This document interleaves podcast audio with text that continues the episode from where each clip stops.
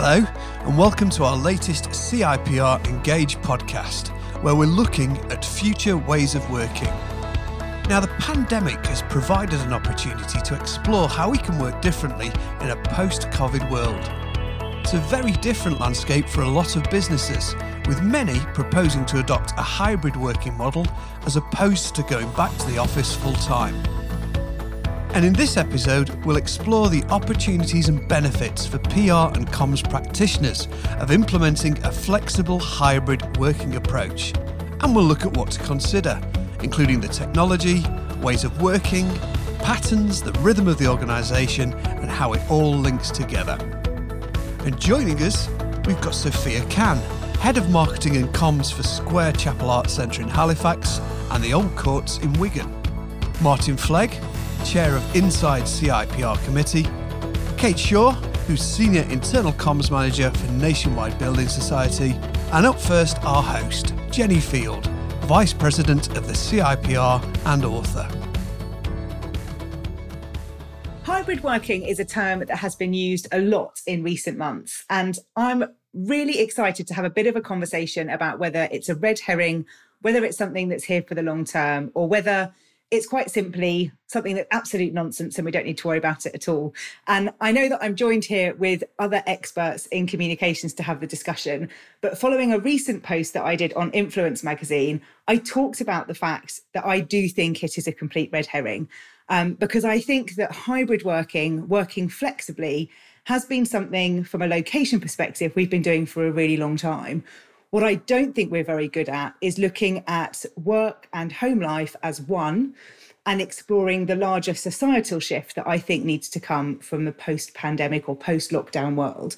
That for me is what hybrid working is truly about that true flexibility that's needed in the workplace. So I'd love to get some opinions from my guests and co-hosts or co-panelists, whatever we want to call each other today, um, and just get a take on what you think is I guess, or how you would define hybrid working. And I'm going to come to Martin first. Hi, everybody. Um, thanks for that, Jenny. Um, what is hybrid working? Flipping heck. And that's a question and a half. Um, I think it depends on the context, to be honest, because I think if you if you listen to some of the narrative, if you read some of the stuff that's being published, I think the words office and office work are loom large in the discourse at the moment and you know there are some jobs that just can't be done remotely however much people that do them would like them to be uh, done in that way. So i think the context is is all. Um, i think we need to be mindful of of who we're talking about um, when we talk about hybrid working. Um, just so that we get the get the context right and the understanding of that situation right. Fair. Sophia yeah, I agree to some extent with that. I think we've got to be sensitive on who we're saying it to because I know I've got caught up in that where I'm talking about, yeah, you know, working remotely or working hot desking, all that sort of stuff. And then you you get a glimpse of someone and you think, oh yeah, you can't actually do that with your role. So um yeah, we've got to be mindful. And sometimes I feel like I catch myself like I think I know the meaning of it. And then it changes with conversations. So I've got to keep reminding myself because there's the whole hybrid and then flexible working and off-site working. So there's just lots of terms, isn't there, that you've got to get used to and work out what it means. Yeah, nothing like us good comms and PR folk coming up with terms that, you know, have different meanings to different people at all times. It's, it's wonderful. Kate, what about you? That's exactly what I was going to say. Is it's like another buzzword bingo, isn't it? So we we can tick it off the list. We've hit it already today.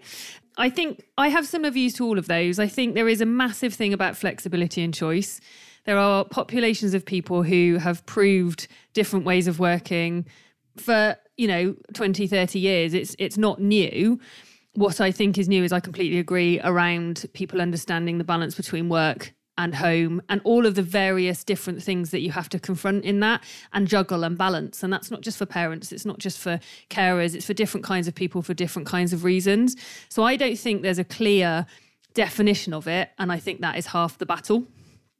I'm, I'm wondering also as you're talking about that that different workers not being able to work in kind of a hybrid world and that divide that was talked about quite a lot during lockdown in the UK around the fact that you had knowledge workers working at home and then frontline workers still working on the front line in whatever capacity that might be, whether it's working in a bank, doing bin collection, working in the NHS, and this kind of divide that was coming through organizations because of people misunderstanding or trying to do comparison, which is the thief of joy. But that feels like that might continue based on what you're just talking about there, that this hybrid world that's applicable to some but not others is possibly going to cause huge divide inside organizations. Anyone want to wade in on that thought?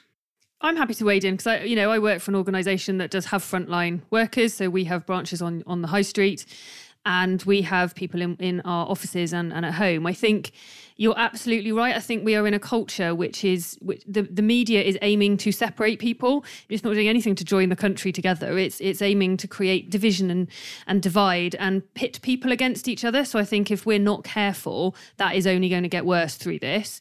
Um, what I would like to see more of is how you encourage those frontline workers and hybrid workers to be part of the same organization.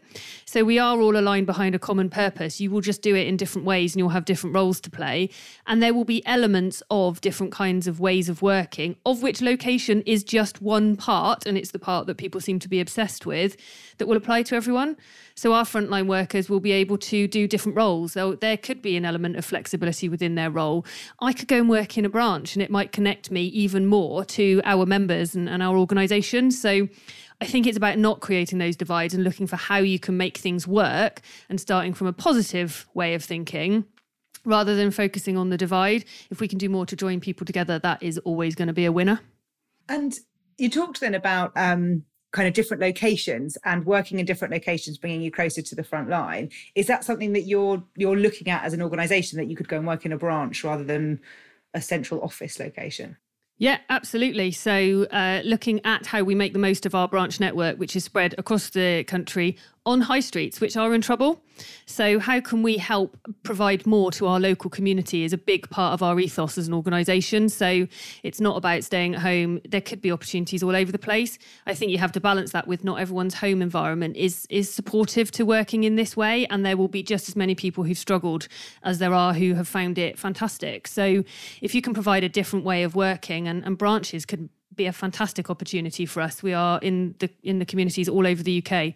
So yeah, we definitely want to look at how we can make the most of them. And if we think about that that shift of the the office location, the branches, all those things, there's been a lot of chat about hybrid and also the demise of the office as a location, and that people are saying the offices are no longer needed. I have yet to see this in practice. I don't know anyone who has said their office has completely closed, shut down, doesn't exist anymore. I don't know anyone, and obviously I don't know about everyone in the world, but I'm wondering if you guys know anyone whose office has genuinely, totally, completely closed, and it's now a, a whole mishmash of work that's going to be home coffee shops and other stuff. I'm in a weird situation because I'm in the arts, so that just closed. The the arts just went dark. So I suppose um, because when I catch myself talking about this subject and and my opinion on it right now, I know in six months, twelve months, it'll probably change. But I'm seeing it as you know, I loved getting up, going to. I was a bit of a geek. I would get up, go to work. I'd be the first one there. People thought I didn't have a life. I was a workaholic.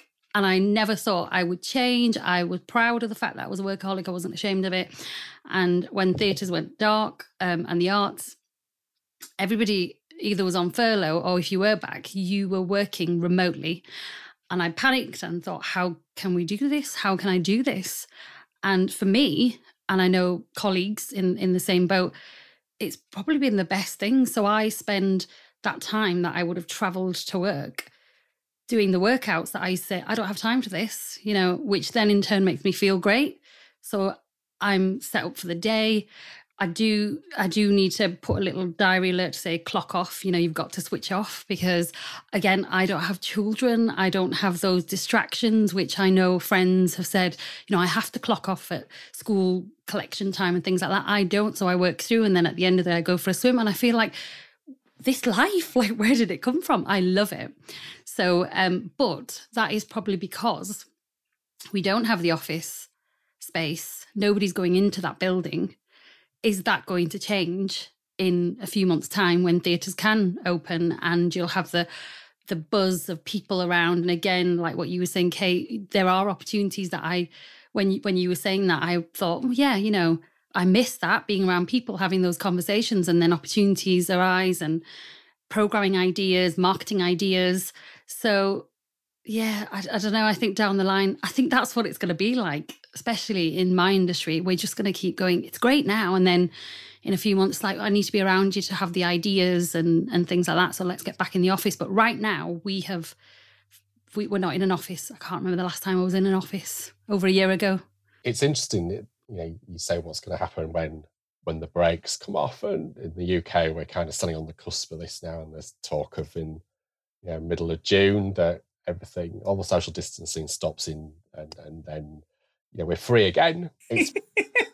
we're free and we can touch people. It's exactly. all very exciting. Hug, know, we can have a hug. We can finally have a hug, Jenny. Can, you know, and it's we can. And it's um, but it's you know, for centuries, people have worked in locations, and their work has been centered around locations, regardless of whether they actually need to be there or not.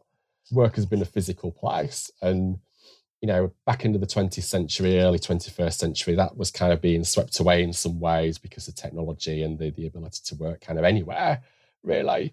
But old habits die hard, I think. And I, I just wonder how many people are going to go back to the old ways doing things, you know, either individually or collectively or as organizations, because that was there for so long.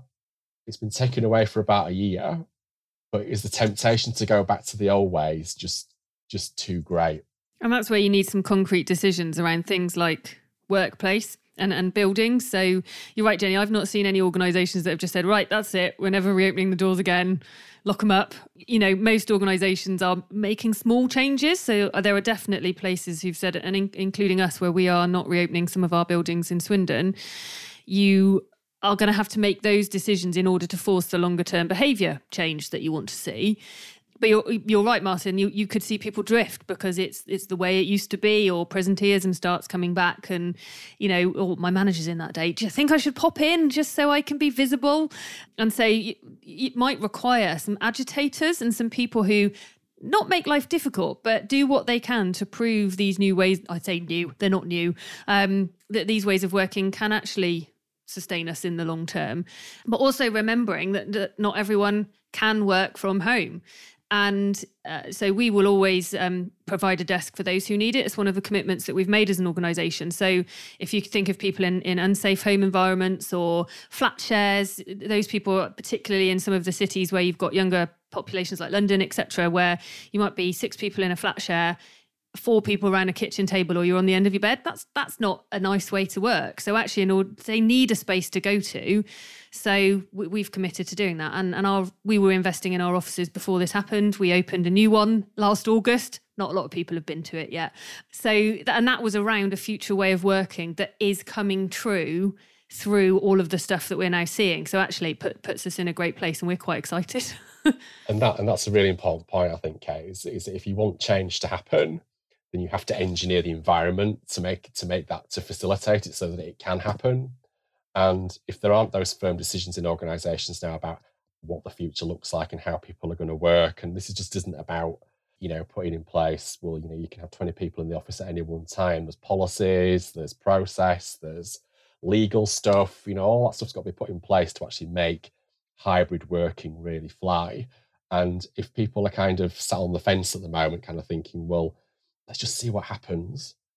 What will happen is you'll go back to the old way of doing things because that's what people were familiar with, and the presenteeism thing will come back, and all those old bad habits, and we'll be back where we were, you know, 18 months ago. So yeah, it's a really important point that decisions have to be made uh, around the environment and creating the right environment so that people can work in that new way. I, I want to ask a question about the the media because Kate, you said early on about the media, you know, being a bit divisive, um, a bit. and I read a, I read a great book last year called "The Science of Fear" by Dan Gardner, which I've talked about a lot, and it talks about uh, media and and fear in that as well. And then, as Martin, you were talking about how people will just go back and revert to type. I was then got me thinking about, you know, do I want to be in someone's armpit on a train again in terms of the fear? both the unpleasantness of being in an armpit, but also the closeness of being next to someone. I, I'm not sure that that's something we would go back to. So I'm just thinking about all those different things that are going on for people of the media messages that we're getting, you know the fact that my home environment might not be the most conducive or the safest for me to work in so that needs to go into the office and all of those things that are just bubbling around but the fear piece i think is something that's going to take us quite a long time to overcome. I mean i still remember even last april when we'd it, we'd been in very severe lockdown in the UK for about four weeks, going to drop a present off to my brother-in-law, and other people arrived in the garden. And i was like freaking out about the fact that we were in a garden there were two other people in a garden and it had been four weeks. And i think god it's been 15 months now. And that conditioning of fear i think is there. And i wonder what role that's going to play in terms of the hybrid working and the changes and helping people overcome that and whether organizations have a role to help overcome the fear but without that feeling like you're forcing people into an office. I've got so many questions and thoughts based on what you've all said. So with all that rambling i don't know if anyone's got any equal rambling thoughts in their head based on all of that. Definitely. So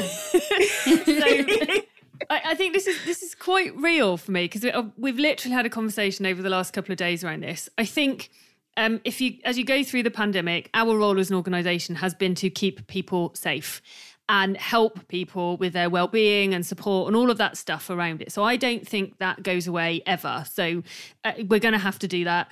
Mental health, etc., is all a massive concern as we go forward. Teams fatigue, blah blah blah. We we know all of that.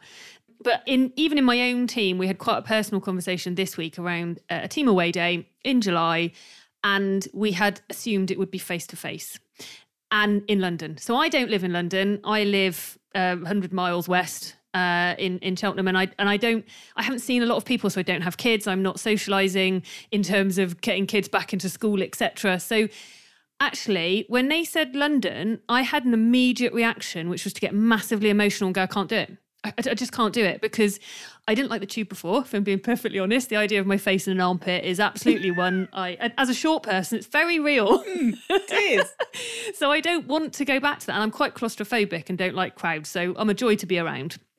Um, but I actually like it was. I didn't know I felt like that until it hit me in that moment. And as a team, we went, "Whoa, we've just made a massive assumption." Around getting together in that way. And now we just need to go back around and check everyone's okay. And actually, I'll go, in, I'll drive probably to central London rather than go on the train and on the tube. And, and I think ma- multiply that on a massive scale for an organization, you will have people at completely different ends of the spectrum. So, those who have been on the front line the whole way through and have been putting their lives on the line to go into public facing environments and look after people. And then you've got people who have worked from home, like myself, have been in this box for 15 months went had my hair, hair done the other day and that was quite overwhelming because of the noise and all of that sort of stuff so if you then like the idea of going into my old office, which had three thousand people in it, makes me nervous. Although my step count would go up because blimey, it, I, I, do miss the exercise. So actually, if you if you, the the multiple needs that people will have, you aren't going to be able to please everybody. But what can we do to look after the people who are unsure, anxious, and almost have that leadership steer that is you don't force people to do something that they're uncomfortable with. It's going to take time to come out of this situation. Working from home was almost overnight barring the you know technical logistics etc but actually going back will, will, be really really hard and we need to really help people through that. And an organization and, and communicators etc have, have huge roles to play in that. I agree. I went through something similar where so i suffer with ocd and i thought being cooped up at home was going to just be the end of me. And the worry for me was I mean, there's a meeting put in for not, it's for an hour and it's not for a few months, but that's all I'm thinking about now. And I didn't realize, I thought, yeah, an hour, be fine. Um, people that I know, you know, some new people, that sort of stuff. And that's all I think about at the moment about, you know, getting there. Is it is it all COVID safe? Is it all the things that I suppose when you have OCD, you think about this stuff anyway, like sanitizer. It's been a bit of heaven for me, really. I'm making light of it, but it's how I feel. Ev- I feel normal because everybody's using sanitizer. Everybody's got wet wipes, and it's like I blend in now. This is fantastic. so the thought of going back to normal, which was you know, you just go around shaking hands and things like that. It fills me with dread. I, I want everyone to sanitize. Like I went to the gym and it was my happy place because, you know, you think back, nobody used to clean the equipment before and after use. And now that's what you do. And it's like, why were why were you not doing this yeah. before? you know, somebody else's sweat. So for me, it's that sort of thing that I'm thinking about. But on on the other side as well, in the workplace is where you do pick up on other people's anxiety and you know checking are you all right? And you can't do that by zoom. And so so that's alarming you know where how are we looking after each other like we once did in the office? I think um you know i've discovered things about myself in this pandemic that i probably otherwise wouldn't have done. I always felt that i was a an introverted loner who didn't need other people you know didn't didn't care if i didn't see anybody ever. It's not true you know, and you know, if I was invited to Kate's meeting in London, I'd be off there like a shot on the tube and everything in people's armpits and, and, every, and nestling. And, You'd be nestling in that armpit. Absolutely, I'd be, I'd be absolutely there. But and I, and I just, I think you know, it, maybe maybe my level of confidence is higher now because you know, you know, looking at you three, I'm obviously significantly older than you, and I've had both my jabs, and that's that makes me feel much more confident. You know, I mean, at the start of this pandemic, you know, going to the supermarket was a terrifying experience. Literally, you know, you just you, you want to be in and out of there in like ten minutes if you could be. Now I'm kind of there, you know, sauntering around the aisles, you know, comparing the different pastas and all that sort of thing. Because you know, I've had my jabs, so I've got the confidence now, and I think that you know the, the, point i'm making is is that everybody's as we said is at different points in their journey of going back to the normal and there's all sorts of different influences on how pe- influences and how people feel about that. Kate's absolutely right in the in the in the workplace environment and from a communications point of view and a leadership point of view, we've got to be sensitive to that. Getting people over the threshold back into back into this new way of working is going to possibly be the biggest challenge actually out of all of this. The actual hybrid working bit that comes work later on is actually possibly easier but actually getting people over the threshold into that new world is the, is the, is the trickier bit. And it won't happen as quickly as it did at the beginning of the pandemic, where we were all booted out of offices overnight and just had to make the best of it. So this could take months, take years. Mm. And I, I wonder in that journey of that months years, and I think I think you're spot on in terms of you know that immediacy with which we were at home versus what's going to happen now in terms of that that time that, that it will take. But I also wonder whether there's a realization of how long that's going to take. I kind of feel as we've been talking that everyone thinks, right, well, we're going to hybrid working now. So as of next week, you're in category one, you're in category two, and you're in category three, and, uh, and everyone's going to be marvelous. I'm not sure we've identified the fact that this is, you know, a much bigger change. And and as we're talking, I'm interested in how we talk about culture change in a in a pre-COVID world as communicators, we would talk about culture change for organizations and how that's probably a three, five year transformation. I'm not sure we're looking at hybrid working because we've created a buzzword around it. I'm not sure we're looking at that as culture change, which is essentially what it is. It's a significant shift in the culture of the organization that is probably going to take three to five years, and it's not going to happen overnight. But I'm just not sure we're giving ourselves leadership, comms functions, everything that time maybe to to work through that shift because of the individual nature of how everyone's feeling, which you've all talked about. Yeah, how long does it how long does it take to change a culture? You know, it's not. You know, we've all sat in meetings as communicators, haven't we? And some some bright spark says, "Oh, we need to change the culture around here." like it's something that's going to happen like now by next week. And just make a video. You know, it, yeah. just yeah. do a video. Yeah. In fact, make it an animation video, and then you'll really nail it oh, let's have a couple of posters. you know, that'll change the culture around here, won't it? But it's you know, it's it's not. And there's something there's something here about about you know, as we said earlier, about planning and intent, and you don't change a culture by accident. You change it by design. Um, and there's so many different elements to that that um, you know we need to be thinking about. It's all right. It's all right having new processes, new rules. It's all those things are they're important. But actually, if the culture doesn't support hybrid working. And you know, we've all worked for managers in the past, perhaps where there's been a bit been a degree of you know having to be in line of sight, and they've, they've had a lack of confidence about you know about their ability maybe in terms of in terms of managing people who they can't see all the time. you know, that's culture. How do you move those managers out of that that culture of surveillance and presenteeism into something that is much, much, much looser and freer and more facilitative? It's it's it, that doesn't happen overnight, and it's not just training. It's actually it's actually a mindset. Yeah, I mean it's it's a significant shift, and and we talked earlier about things being quite deliberate to create that, and I'm I'm still furiously highlighting um, the Fearless Organization by Amy Edmondson, um, and she talks in there giving examples of organizations where there are real examples of how you can put things deliberately in place to create psychologically safe environments. And it's a really great book in that regard because of the practical stuff that you can take from it.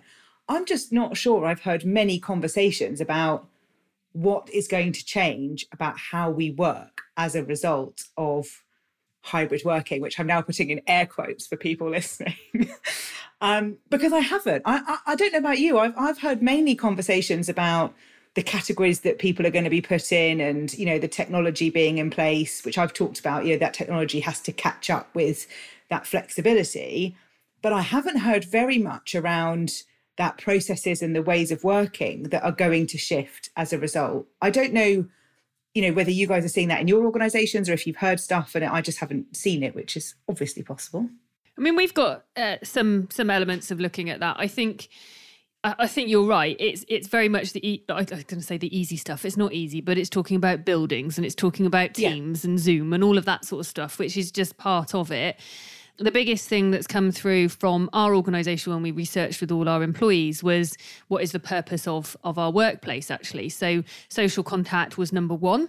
But number two was coming together to solve a problem. And actually, that is one of the things we will see in the ways of working and, and um, some of the uh, tools and, and techniques that we will give people to help them do that. So, we all know that whiteboarding and, and brainstorming and stuff is harder through a virtual medium but actually what if you are looking at the purpose of your meeting or your whatever it might be and looking at the goal you need to achieve then you kind of go through well, what do we need to achieve that? And oh actually we need to be together. We need to be face to face and we need to work it through. No one leaves the room until the problem's solved. I think we can all remember those days of being marched into rooms and solve the problem now but hopefully it's done with a bit more flexibility in mind and and kind of having learnt so much about people and their lives and you know they've got a school run or you know they care for their mum etc because you've seen them in the background actually it just brings us to life more as people.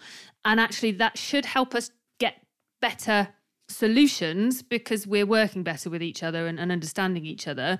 We we've got a large focus on on ways of working as an organisation, very much focused on our member needs and not not focusing on what a team needs or what a manager needs, but what our members need as a, as a from us as an organisation because we are member owned, not not shareholder owned, and that provides a different kind of lens because you are working for like, like Bob, the one who visits the branch in in Swindon all the time. And so by keeping that in your perspective and, and focusing on the member needs, it helps you look end to end through the member journey and work out what is the right way to do something. I am hoping that we can see more people joining us from all over the all over the country. So we're already seeing much more uh, appetite for coming and working at, at, with our organisation because of our public commitments that we've made.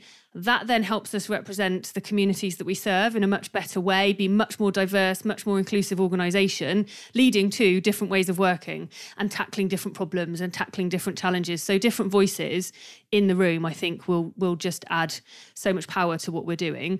But yeah, you're right. The the kind of the difficult stuff we we haven't touched yet. We're not seeing much on that. I think it's going to be a real challenge. yeah, we'll just avoid that for a bit longer.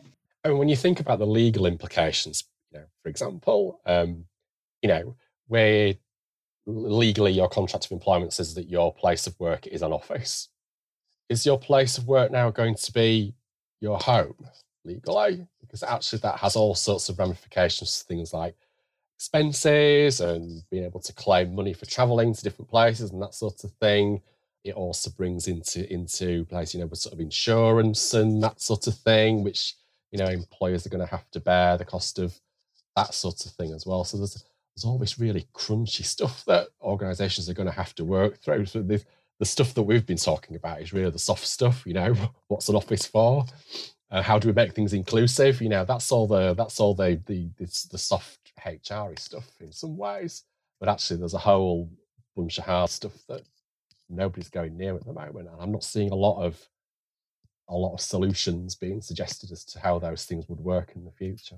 That's everything that we're looking at at the moment. So because we're two sites across different boroughs um, who only recently merged so there was always going to be an element of people working across sites. How is that going to work? We're not sat in, we wouldn't have been sat in the same building all the time like we were before.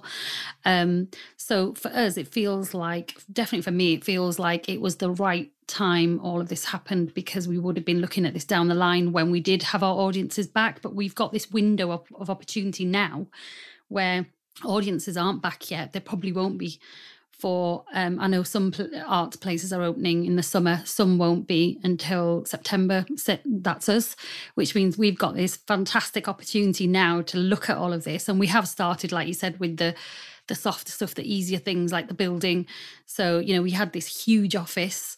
Um, quite well kitted out and everybody had their you know because it's your space you end up with all your knickknacks don't you with all you know pictures and postcards and all sorts and um all of that's gone there's it's it's um i'm quite excited about this we're going to have a, a bank of standing desks but you can you will still have the stools that you know you can sit on so you so you've got that um option but just so you know that you're going to be working and i've worked at the standing desk and and it is lovely because I just feel like I work smarter. You're moving around, you're getting your steps in, that sort of thing. So we're looking at things like that. We're also looking at um, lots of systems that I've never used before, which I love. So I use something called, you probably know it, Monday.com.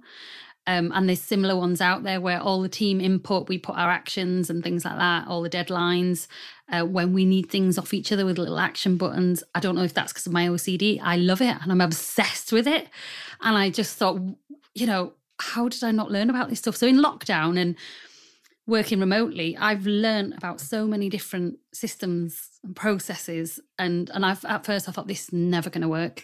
You know, we need to be face to face. And there still is an element of I know I miss out on things where you overhear a conversation and you think I've been looking for that answer and you know you just answered it or you need a quick fire what's happening here who's done that so you do miss out on that so I think you know there will be a bit of wasted time, but I will then say things like Zoom meetings and and things like that. I feel like you just get to the point especially if you're cheap like me and you're using the free version you you don't have time to go on for you know i remember meetings that you were sat in for like two hours and you just think did anybody take any notes did, did anybody do anything you think that's what a waste of time so with with those meetings, I just feel like we're to the point. We get the answers. You do the how are you, but that was the bit that was the worry for me. You can say how are you, and someone will say absolutely fine, and then they'll probably come off there and they're being tears or stressed, and you don't know that.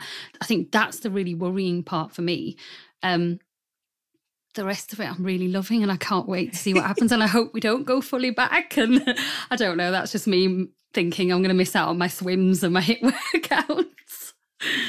Oh, but it's fun, isn't it? Because I think we we have got that sort of you know that extra journey now. It's it, there's always I think every kind of three three to six months, mainly three. It feels like we have to relook at our routines again. Whether it's because we've got into a mundane rhythm, we need some change up. I know for me, my husband has gone back to the office, and it's so weird not him not being here and us now you know, I'm not having to do lunch for both of us, just doing my lunch, and you know, and and just we were kind of so as one, and now we're we're not at all, and he's at work, and I have this real like, oh, I can't like just keep him up to date with what's happening in my day. I've become that annoying wife that's now just texting him things no reason at all. But it's that, you know, for us, we've got one car, so it's that shift again now of okay, well, how do we how do we work now? You're at the office, I'm not. You need the car and all those logistical things that kind of come into play to, to shift. And it's all just so individual, isn't it? So when we look at organizations that are doing these categorizing of people and and things like that, you know, how can that work? And I've I've said a few times that I just think it's an oxymoron of terms. You can't talk about having flexible working and then create really rigid processes around it because they are completely juxtaposed as concepts. But I equally think you have to have, you know, parameters, and we've talked a bit about those things. And Jim Egan, who I co-moderate a clubhouse room with, talks about freedom within a framework, which I love. And I know is from also from a book called The Trust Factor, which I've just finished. But this whole freedom within a framework is kind of where I'm edging to as that solution. And a friend of mine has been told that for her, uh, her boss has basically said, We want you in the office more than you're at home. And that's kind of it. Like, there's not anything around you have to be in five days a week. There's not anything about what days. You can discuss that with your team. And she's decided she's going to go in, I think, Mondays, Tuesdays, Thursdays, because she likes a Monday because it kicks her off for the week. And, you know, it's that sort of switch up change from a weekend. No one wants to be in an office on a Friday, hasn't done for years. But I just quite liked the the freedom that allowed you to have with just that simplicity. And I know that might sound too simple, they're a small business, but surely that's got to be better to have that freedom in a framework rather than these rigid policies of categories and stuff like that. This is music to my ears. no, I I love that as well, but I'm finding it really difficult because I've gone from an organization where I had to put in a five page proposal of why how it would work for me to work 5 days over 4 which everybody I knew in any organization was doing that. And I thought, yeah, I'll do that. You know, I'll have Fridays off. Um, and I worked over anyway. I was always owed time back. So it's like, well, why, why don't I do this? And I had to put in a proposal. Um, and I finally got that. Whereas now we're going to this new way of working. And, and I have been told by my line manager, as long as the work gets done, I don't mind where you are or or how you're doing it and stuff. So for me, that's quite difficult when I've worked by rules and regulations and things because I feel like when I get to my laptop and I plugged myself in and everything and especially at the moment when you know I'm I'm it's the month of fasting and I'm I am keeping my fast so I'm not having coffee breaks or lunch breaks. And so I'm sat at my laptop and I do not move.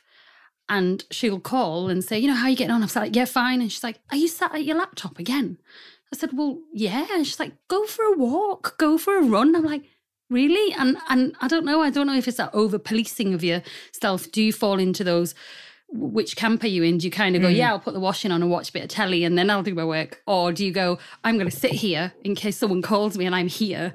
And it, it's hard to get your head around mm. We we've got a, a concept called um, accountable freedom within our organisation, which is exactly the freedom within a frame. So you know what you are accountable for, and you have the freedom to deliver it in the way that you see fit for the best outcome. So um, that that has existed for a couple of years now. It's definitely about empowerment and encouraging people to make their own choices. And so when we went into our piece of research around the future of work, we definitely looked at flexibility and choice as our working hypothesis and, and just wanted to back that up with the data from our people. I think when we then come through that and made our commitment around we're telling people they can work anywhere as long as they're led by the work. So that that's our kind of number one commitment because we think people. You, you're right, Jenny. That bit around you have to be in the office two days a week is suddenly not very flexible and doesn't give you a lot of choice. Mm. Um, so we know it will require more management. So our buildings will have a finite capacity. So you are going to have to have systems to book a desk or whatever it might be. Um, but it doesn't necessarily mean you have to be in an office. So I might decide to go for a walk with a colleague because they live around the corner from me. We're not going to drive 45 miles to Swindon to do that. Actually, they live around the corner. Um, it might be less binary than that. So it's not about home versus the office. It might be around, well, my computer technology is not working today, so I've got to get in the car and drive to a branch to connect to the LAN cable. Or it might be, I've got builders in, so I need to go in for a couple of days just to get away from the noise. Or it might be to escape from the children. I might go in because the home's too loud. Whatever it might be, it's about respect for each other's choices. So that's the other big thing around division and you know, creating divides between people. If someone wants to be in an office five days a week, fine. If someone wants to be at home five days a week, fine. As long as the work is getting done and as long as people are delivering the right outcomes for members, then they should have the power to be able to choose that. It is probably quite clear that those people that you're worried about not delivering were probably not delivering when they were in the office. Yeah. You know, it's quite a, basic statement, but they were probably on their phone playing on Facebook in the office. so the fact that you can't see them doesn't mean the behavior is any different. You've got to find ways to performance manage and talk to people and all of that sort of good stuff that comes with it. But the the, the freedom and, and flexibility and choice is, is absolutely key and quite exciting and causes quite a reaction. So um, I don't think anyone expected the media coverage we saw off the back of our Work Anywhere announcement. I think we were on the Today programme through to Radio 1 through to the six o'clock news. We were absolutely delighted. And we knew we had to be a bit bolder than maybe Nationwide has been in the past. So that was quite exciting for us. Mm. And it's it, you know you're you're also describing your own circumstances, and this is why what I said at the beginning of, the, of this of this show is, is really important. It's about context. It's about context and the permission that you're given to be able to do those things. And you know, early on, early on in the pandemic, something that really interested me was the the rise in the use of surveillance software in some organisations. There was an exponential, particularly in the United States, there was an exponential rise in the the use of employee surveillance software. Um, those sorts of organisations are not going to give you the sort of permission and choice and the freedom that you just described there. So, you know, hybrid working will not be equal for everybody.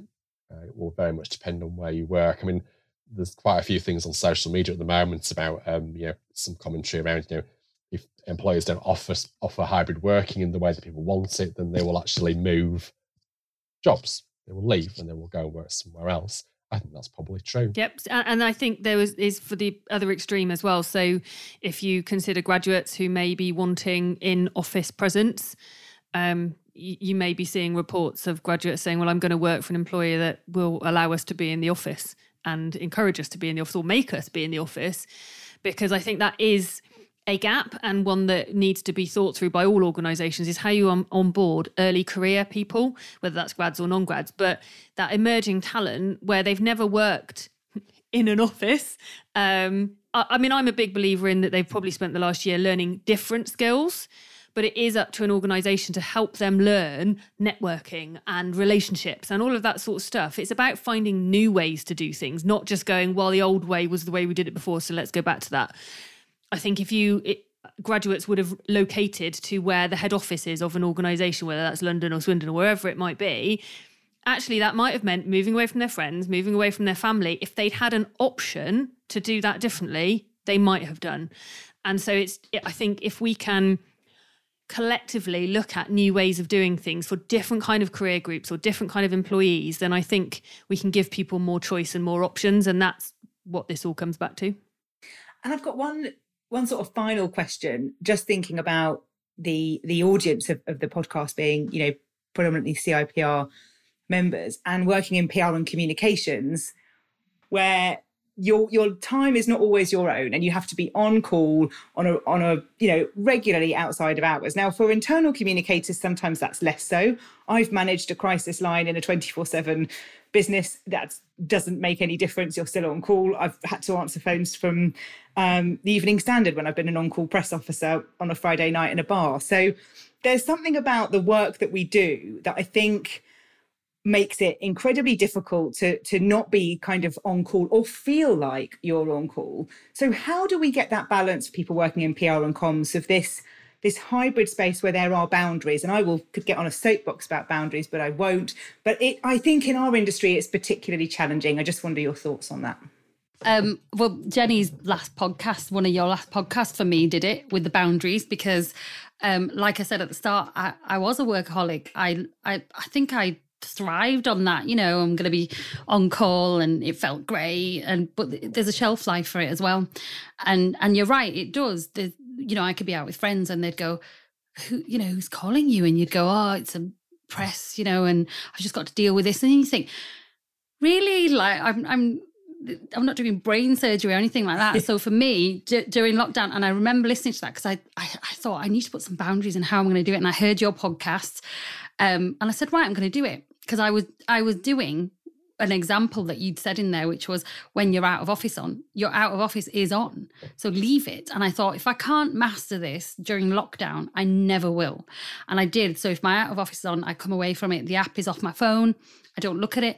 And honestly, I can say that I've learned so much through lockdown, personally and with work. And I, I hope this lasts for longer and it's not going to be six months and we go back into it because I don't check my work emails out of hours um, they know that if they co- if they need me it has to be an emergency and then i know i must take it. But yeah. i don't i don't get that anymore. I don't have to check things like that because and and that rule still stands from from my boss which is if the work's getting done you go and have a life and it's like what? Am i allowed? So so yeah the, the boundaries putting those in place and sticking to them.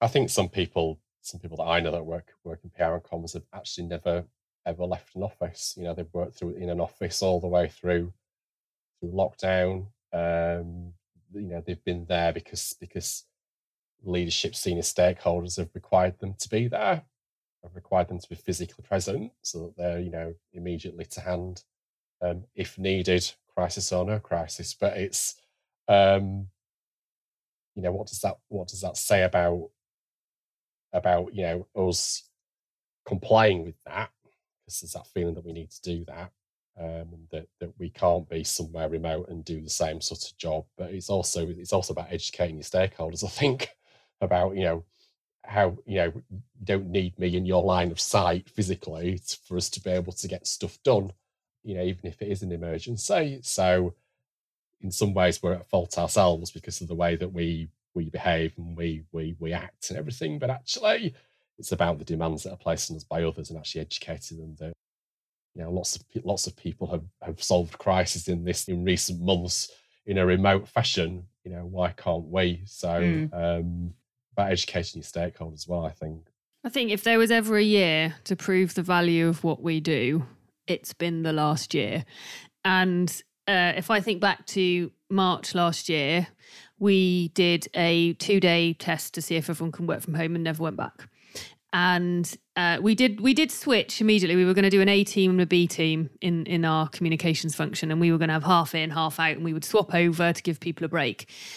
Uh, that lasted one day, and then the team A, who were in the office, we were just like, no, we'll, we'll just we'll all be at home, and there is there, there's probably a mix here in terms of boundaries for me because one is you need the processes and you need the stuff that supports your people to be able to do it so you need rotas you need if you've got an on-call person they know what's expected of them that week and they are rightly compensated as a result. Um, but you also need self-discipline. So um, i am rubbish at this and and if any of my colleagues are listening they'll be laughing. Um, because i will check. What i don't do is i don't reply so I will look at my phone out of hours and I might do a little bit of work, but I don't email my team. I try really hard not to. And I try really hard not to reply because all that encourages is people know you're always on. So actually, it is a bit of self discipline. It needs a bit of confidence to do it because you are sitting there going, oh, I've got this email over there from someone. And you, you kind of pick and choose. So if, if you get an email from the CEO, chances are you're probably going to reply. Um, but I think if we've learned anything over the last year, is A, the importance of well being and mental and physical, all of the all of the good stuff that comes with that. You can't be always on. It, most comms people I know would work all day, then watch the coronavirus briefings at 5 p.m. in the UK, and that would then mean hours of work in the evening, ready to tell the organisation what it meant for them at seven o'clock the following morning. We had a massive team helping us do that. And so you stand up the people around you in a crisis, you make it work. Well, if well-being is a focus, you will do it in the right way. And boundaries, I think, are really hard in a comms function because of that always on. But you, if you are clear as a team with what you're trying to achieve and you've got the processes and, and the support there, we are lucky we've got a fantastic leadership team who are really supportive of this and family comes first. We saw that when when some of our team had children at home because of homeschooling. We've had to learn to work in a different way. We've proved we can do it. We've got to stick to our guns now Oh, definitely. I think um, it's been a lovely conversation. Thank you so much for joining me to talk about such a topical topic of hybrid working. And I think we've covered so many elements of it around, you know, the fear, the media, the individual aspects, all of it. So um, just thank you very much, really. I think it's been great. And I hope it's, um, you know, interesting and sparks inspiration for people listening as well. So thank you.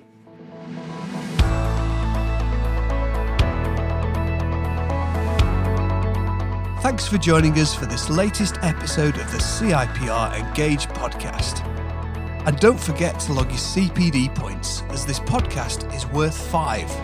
And while you're there, check out the range of training and learning available from the CIPR. We'll be back with another episode of Engage next quarter.